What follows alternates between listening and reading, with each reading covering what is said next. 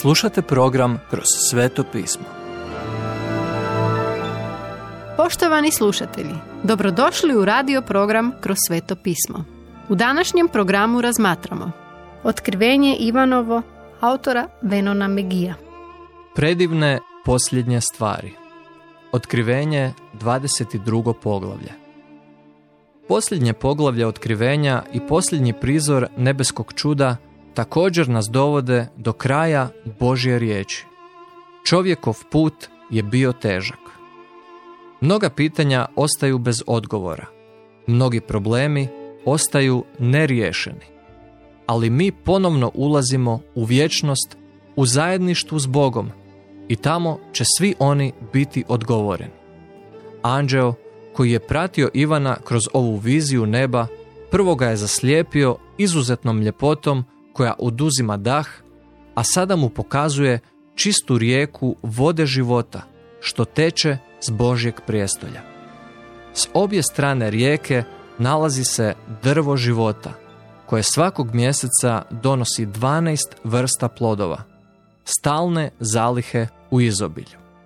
Kao i u rajskom vrtu, u vječnosti ćemo jesti i piti. Međutim, za razliku od vrta, onamo ne postoji mogućnost ulaska u grijeh. Za razliku od crtića, nebo nije mjesto gdje ćemo se družiti na oblacima. To je mjesto plodnog rada. Možda će gospodin svakom svecu dati svijet ili sunčev sustav koji će funkcionirati kao što je dao Adamu vlast nad starim stvorenjem. Gospodin otkriva da će, kao što će osuđena izgubljena osoba u paklu postajati sve griješnija, tako ćemo i mi rasti u pravednosti i svetosti. Nebo nije statično. Božje dijete će imati čitavu vječnost da raste u mudrosti i znanju. Na početku ove knjige Gospodin je blagoslovio one koji čitaju, čuju i čuvaju ove riječi. Na kraju, on ponavlja blagoslov onima koji drže ove riječi. Ne smijemo ih produhoviti ili svesti na prazne priče. Ova knjiga nije namijenjena da zadovolji našu znatiželju, već da živi i da se primjenjuje. Kako otkrivenje završava, gospodin Isus potvrđuje svoje mjesto Boga. Ja sam alfa i omega, početak i svršetak, prvi i posljednji. Redak 13. On anđelu daje svoju vrlo osobnu poruku. Ja, Isus, uzevši ime svog spasiteljstva, ime koje je dobio kada je preuzeo čovječanstvo. On je sve o čemu ćemo pričati vječno. Sebe također naziva izdankom i potomkom Davidovim, što ga povezuje sa starim zavjetom.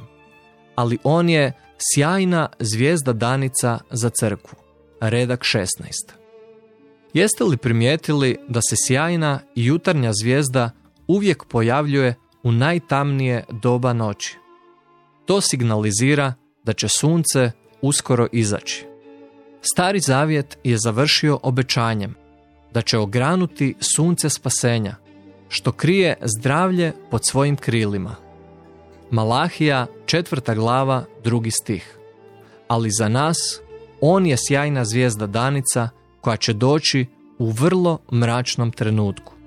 Naš gospodin obećava da će ponovno doći i osobno će nagraditi svakog vjernika pojedinačno. A one koji ne vjeruju, Isus poziva žedne da mu dođu i slobodno uzmu vodu života. Oni koji još ne vjeruju, očito trebaju doći kako bi popili svoje prvo piće ove žive vode, Krista našeg vječnog života. Ali i vjernici mu trebaju nastaviti dolaziti. Onaj tko žedni, redak 17, je svatko tko osjeća duhovnu potrebu, dovoljno široku da obuhvati apsolutno sve. Ova živa voda ne košta nas ništa, ali Isusa Krista je koštala svega.